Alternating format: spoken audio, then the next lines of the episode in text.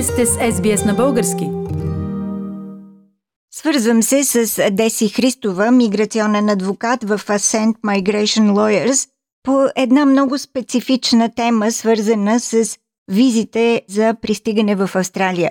Неодавна всички бяхме свидетели на един почти световен скандал по повод канцелиране на визата на Новак Джокович при пристигането му за участие в Australian Open тенис турнира тук в Мелбърн.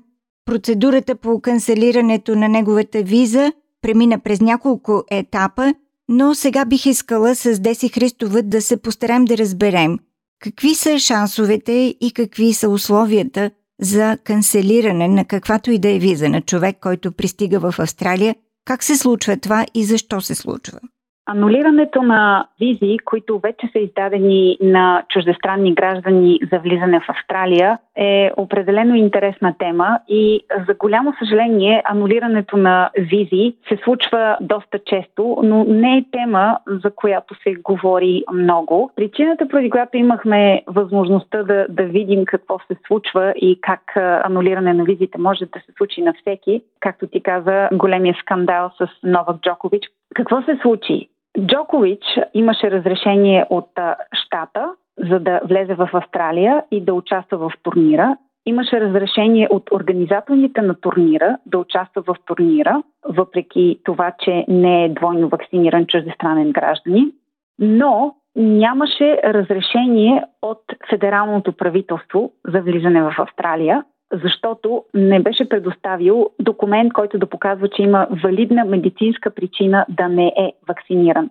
А това, че той беше изкарал COVID много скоро преди пътуването си, не се смята за валидна медицинска причина, за да не е вакциниран. Заради това неговата виза беше отнета в момента, в който той влезе в Австралия, тъй като липсваше този документ, който показва, че има валидна медицинска причина за да не е вакциниран.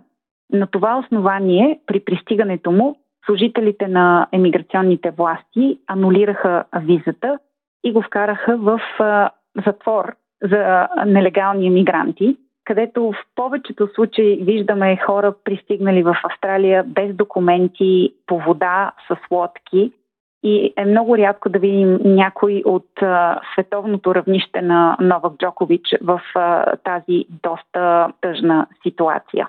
Когато има анулиране на виза, особено когато това се случи на границата, възможността да се обжалва това решение е много лимитирана и е само във връзка с процесуалните основания на вземането на решението за анулиране на визата, но не за самите причини, поради които са анулирали визата. Така че въпросът дали Новак Джокович е имал или е нямал необходимите документи, всъщност никога не беше разглеждан от а, съда на Австралия по време на обжаването.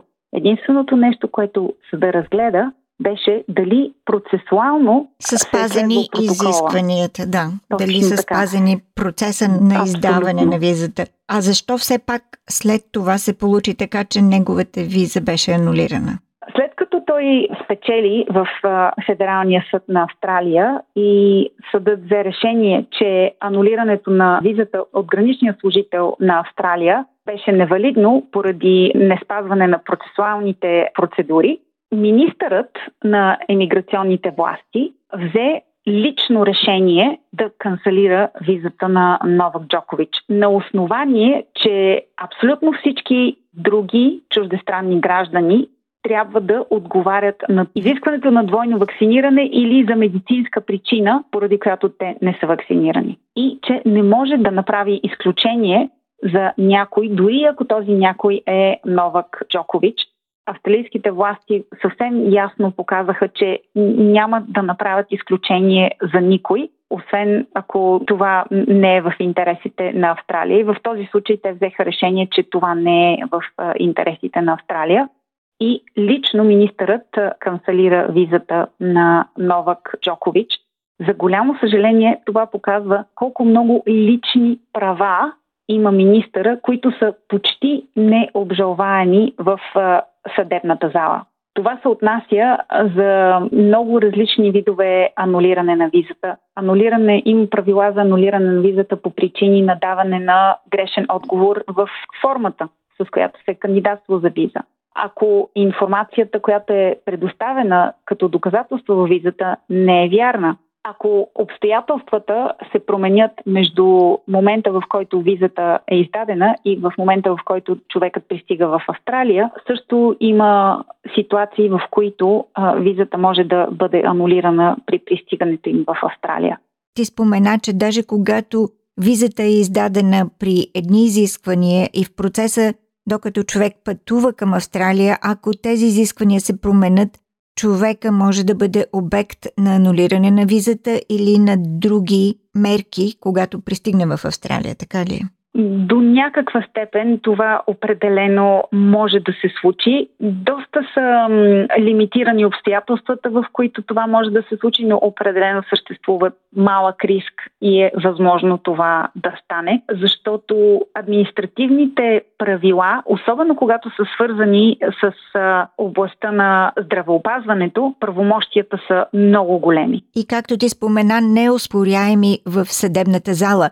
Тоест, министъра има права, които на практика го изключват от това да бъде отговорен пред съдът. Всъщност това показва, че Австралийския парламент е взел решението да издаде законодателство, което дава такива лични правомощия на административните власти на Австралия в определени области, като здравеопазване и граничните изисквания.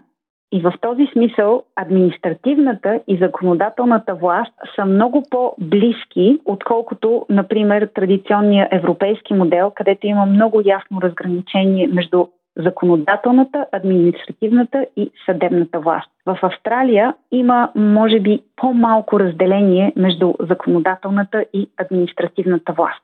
Тоест, те са в по-голям синхрон и в по-плътна зависимост, така ли? Да, Абсолютно вярно. Но как се отразява тогава на разделението на властите? Оказва се, че съда няма превес върху решенията на администрацията, така ли? Съда продължава да бъде независим от административната и законодателната власт, но целта на съда е да подсигури спазването на закона.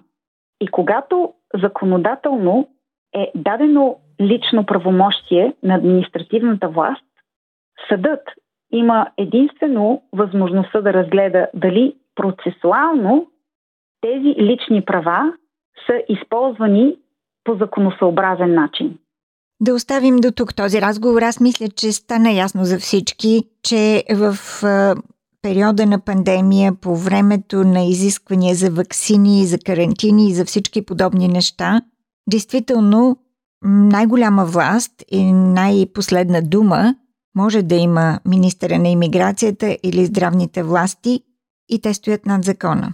Има закони, които им дават тези правомощия. Благодаря на Деси Христова за участието в а, нашата програма днес. Деси Христова е миграционен адвокат в Ascent Migration Lawyers. Благодаря, Деси. Харесайте, споделете, коментирайте.